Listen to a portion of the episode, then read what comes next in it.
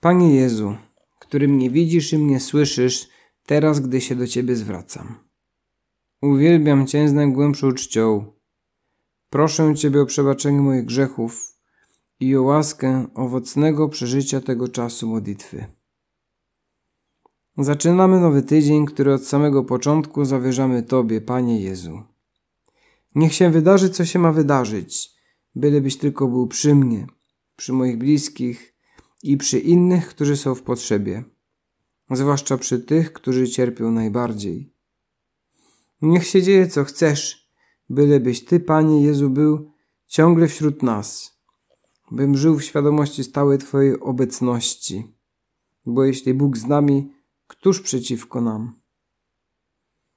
W tym tygodniu nasze rozważania Footsteps na kwarantannę dalej będą modlitwą na kanwie Ewangelii z dnia, ale codziennie postaramy się rozważać ją w kontekście konkretnej cnoty, którejś z 7 cnót przeciwstawnych 7 grzechom głównym. Dziś zaczynamy od pokory, ponieważ daje nam jej piękny przykład bohater dzisiejszej Ewangelii. Zdarzenie opisuje nam Święty Jan. Jezus przybył do Kany Galilejskiej, gdzie przedtem przemienił wodę w wino. A był w Kafarnaum pewien urzędnik królewski, którego syn chorował. Usłyszawszy, że Jezus przybył z Judei do Galilei, udał się do niego z prośbą, aby przyszedł i uzdrowił jego syna. Był on bowiem już umierający. Jezus rzekł do niego: jeżeli nie zobaczycie znaków i cudów, nie uwierzycie. Powiedział do niego urzędnik królewski: Panie, przyjdź, zanim umrze moje dziecko.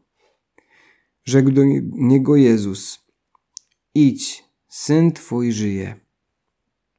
Uwierzył człowiek słowo, które Jezus powiedział do niego i poszedł.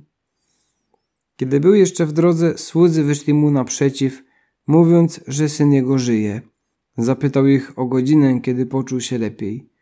Rzekli mu: wczoraj około godziny 7 opuściła go gorączka. Poznał więc ojciec, że było to o tej godzinie, kiedy Jezus rzekł do niego: syn twój żyje. I uwierzył on sam i cała jego rodzina.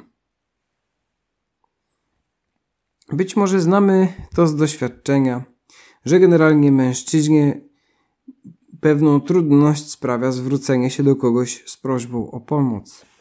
Paniom zwykle przychodzi to łatwiej, a mężczyzna najczęściej robi wszystko, żeby samemu sobie poradzić z jakimś problemem czy rozwiązać jakąś sytuację.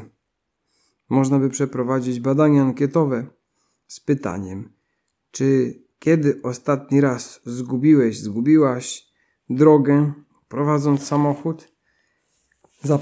Zapytałaś się kogoś o drogę? Możemy przypuszczać, że procent panów, którzy poprosili w tym kogoś o pomoc, był sporo niższy niż pań. Ale to pewne zjawisko psychologiczne, które zostawiamy teraz na boku. Bohater dzisiejszej Ewangelii miał nie byle jaką pozycję społeczną. Był urzędnikiem królewskim. Był osobą z kręgów władzy, czyli zaliczał się do nielicznego grona najbardziej wpływowych osób w kraju. Zachorował mu syn i to tak ciężko, że był blisko śmierci. Możemy postarać się wejść w skórę tego człowieka. Być może dla niektórych z nas nie będzie to takie trudne. Może mamy ciężko chorą matkę, męża, najbliższego przyjaciela. Może własny syn czy córka cierpi na nieuleczalną chorobę. Papież Franciszek 3 dni temu zachęcał nas do tego, abyśmy przeżywali ten Wielki Post solidarnie, łącząc się zwłaszcza z tymi, którzy cierpią najwięcej z powodu choroby czy utraty bliskiej osoby, często nawet bez możliwości ostatniego pożegnania. Urzędnik królewski był przybity brzemieniem cierpienia jego syna. Nie mógł już zrobić nic. Nie mógł się wykazać tym, że sprowadził najlepszego lekarza, wykupił najdroższe leki, zapewnił najlepsze warunki. Wszystko to okazało się bezużyteczne. Wtedy usłyszał, że w pobliskiej miejscowości, w Kanie Galilejskiej, przebywa właśnie Jezus z Nazaretu. Ten wędrowny nauczyciel żydowski, który jakiś czas temu zamienił ogromną ilość wody w najlepsze wino. Był to cud, który zyskał rozgłos w całej tamtej krainie z szybkością błyskawicy. Trudno się dziwić dlaczego. Wtedy w sercu tego człowieka zrodziła się taka myśl. Może ten cudotwórca mógłby wybawić od śmierci mojego syna? A z drugiej strony też i taki głos. No bez przesady, jestem dorosły, mam ważną pozycję społeczną. Przecież w moce tego nauczyciela wierzą tylko ludzie bez kultury, żebracy, bezdomni. Jestem osobą wykształconą i wiem, że pewne choroby są po prostu nieuleczalne. Być może takie sprzeczne myśli nachodzą nieraz i nas, i ciebie, i mnie. Być może nawet te drugie czasem przeważają, ale nie może tak zostać w życiu chrześcijanina. Święty José María daje nam bardzo dobrą radę. Uciekaj się do środków ludzkich, jakby nie istniały te nadprzyrodzone, ale i do nadprzyrodzonych, jakby nie istniały środki ludzkie. Jak ważne jest to w naszej aktualnej sytuacji. Wiele osób pokłada całą nadzieję na zwycięstwo w walce z koronawirusem w szczepionce, która wkrótce ma być wynaleziona, w szybkich testach, które mają wkrótce być dostępne, w pogodzie, która ma się stać niedługo ciepła i nie pozwolić wirusowi na przenoszenie się, w firmach, które produkują maseczki, aby starczyło dla każdego. Tak, są to niezbędne elementy do walki z pandemią, niezbędne do promowania i wspierania przez kogoś, kto siebie nazywa chrześcijaninem, dzieckiem Boga, który pragnie dobra dla wszystkich. Jednak cała nasza nadzieja nie może leżeć w technologii, gdyż technologia nie ma dostępu do tego, co w człowieku najważniejsze, czyli do duszy, do miłości. Pojął to i pogodził się z tym nasz urzędnik królewski z Kafarnaum. Miał w sobie na tyle pokory, by prosić o pomoc. On, mężczyzna w sile wieku, majętny i możny w całej tamtejszej krainie, zwraca się do Jezusa, który nie ma nic, nawet własnego domu, ani złamanego grosza przy sobie. Była to pokora całkowita. Stając przed Jezusem, człowiek ten wyraził to. Jestem bezradny wobec choroby mojego małego syna. Jeśli Ty, Panie, nie zainterweniujesz, on umrze. Słowa Jezusa były dla tego człowieka jak promień słońca w ciemnościach. Idź, syn Twój żyje. I po powrocie zastał syna zdrowego. Pan Jezus nagradza naszą pokorę cudami.